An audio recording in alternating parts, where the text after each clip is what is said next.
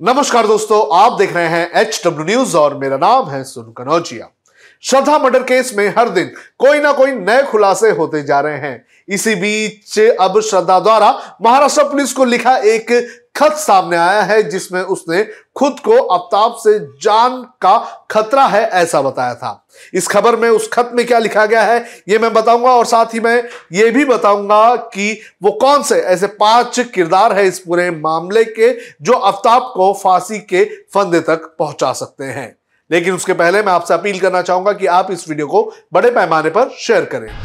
सबसे पहले बात करेंगे श्रद्धा का पुलिस को लिखे खत की। श्रद्धा ने आफ्ताब के हिंसक बर्ताव के बारे में दो साल पहले ही मुंबई से सटे पालघर पुलिस को एक खत लिखा था। मीडिया रिपोर्ट्स में दावा किया गया है कि यह खत श्रद्धा ने 23 नवंबर 2020 को लिखा था। उसने पुलिस को बताया था कि उसके लिव इन पार्टनर आफ्ताब ने उसे कई बार मारा और पीटा है और वो ऐसी हरकत करता रहता है। अगर वक्त पर एक्शन नहीं लिया गया तो आफ्ताब उसके टुकड़े टुकड़े कर डालेगा। दावा यह भी किया जा रहा है कि श्रद्धा ने आफ्ताब के बर्ताव के बारे में उसकी फैमिली को भी बताया था, लेकिन उन्होंने भी कुछ एक्शन नहीं लिया। श्रद्धा ने अपने खत में क्या लिखा है? यह मैं एज इट इज़ पढ़ के सुनाता हूँ। श्रद्धा ने अपने खत में क्या लिखा? यह मैं आपको एक एक करके बताता हूँ।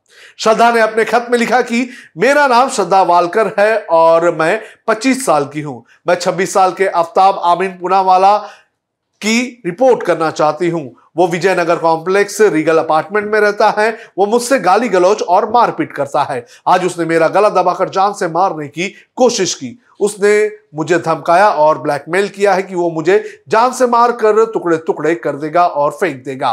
वो मेरे साथ छह महीने से मारपीट कर रहा है, लेकिन मैं पुलिस में उसकी शिकायत करने की हिम्मत नहीं जुटा पाई, क्योंकि वो मुझे जान से मारने की धमकी दे रहा था।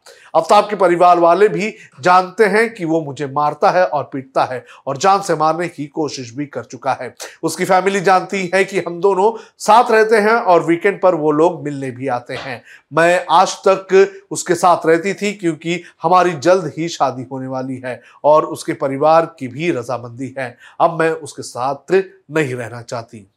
तो ये श्रद्धा ने अपने खत में लिखा था। अब मैं आपको बताता हूँ उन पाँच किरदारों के नाम और बयान। जिसके ज़रिए आफ्ताब सलाखों के पीछे काफ़ी लंबे वक्त तक जा सकता है या यूँ कहें, उसे फांसी भी हो सकती है। सबसे पहले श्रद्धा के पिता विकास वालकर। विकास ने अपने बयान में कहा है कि आफ्ताब अक्सर उनकी बेटी के साथ मारपीट करता है। कई बार उसने श्रद्धा को बाल पकड़कर घसीटा भी था। इसके बाद उन्होंने श्रद्धा को आफ्ताब का साथ छोड़कर वापस से घर आने के लिए कहा था, लेकिन वो नहीं मानी।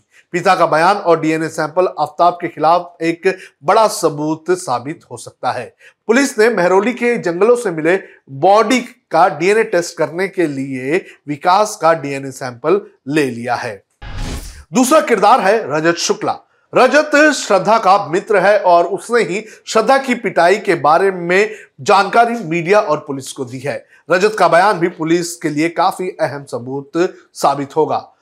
श्रद्धा ने रजत शुक्ला को 2019 में बताया था कि 2018 से वो अफ्ताब के साथ लिव इन रिलेशनशिप में हैं और वो एक साथ रहते हैं। पहले तो वो दोनों खुश थे, लेकिन अब अफ्ताब उसे मारता और पीटता है। उसकी ज़िंदगी नरक बन गई है। वो उसे छोड़ना चाहती है, लेकिन उसके लिए ऐसा करना मुश्किल होगा। तीसरा किरदार है राजेश कुमार, जो एक प्लम्बर है। दिल्ली शिफ्ट होने के बाद अफ्ताब और श्रद्धा की मुलाकात जिस शख्स से सबसे पहले हुई थी, वो राजेश कुमार थे। पेशे से प्लम्बर राजेश ने ही दोनों को समझाया था कि घर में पानी कहाँ से चलेगा और मोटर का बटन कहाँ है? राजेश ने बताया कि जब वो लोग आए थे तो मैंने दोनों को पहली और आखिरी बार एक साथ देखा था। इसके बाद वे कई बार उनके घर गए, लेकिन श्रद्धा उन्हें दिखाई नहीं दी। आफ्ताब अक्सर बाहर से खाना मंगाता था। ये बात भी राजेश ने ही पुलिस को बताई थी। चौथा किरदार है डॉक्टर अनिल कुमार। अनिल कुमार का बयान पुलिस ने दर्ज कर लिया है। जानकारी के अनुसार, जब श्रद्धा की हत्या आफ्ताब ने की थी तो उस वक्त आफ्ताब के हाथ में भी चोट आई थी, जिसका इलाज करवाने आफ्ताब डॉक्टर अनिल के पास गया था।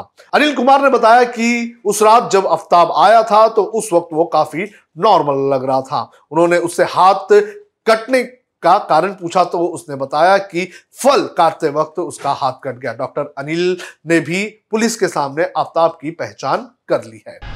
पांचवा और आखिरी किरदार है सुदीप सचदेवा। श्रद्धा की हत्या के बाद आफ्ताब ने उसके शव के 35 टुकड़े आरी के ज़रिए किए और उस आरी को आफ्ताब ने सुदीप की दुकान से ही खरीदा था।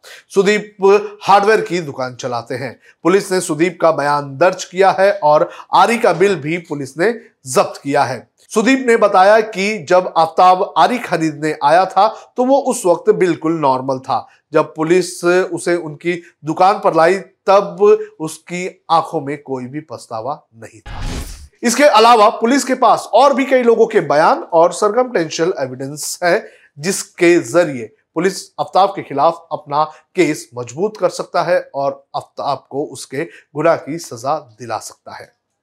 अब खबरें पाइए सबसे पहले। हमारे मोबाइल न्यूज़ एप्लीकेशन पर। एंड्रॉइड या आईओएस प्लेटफॉर्म पर जाइए एच डब्ल्यू न्यूज़ नेटवर्क को सर्च कीजिए, डाउनलोड कीजिए और अपनी सुविधानुसार भाषा का चयन कीजिए। खबरों की भीड़ में अपने काम की खबर पाते रहिए।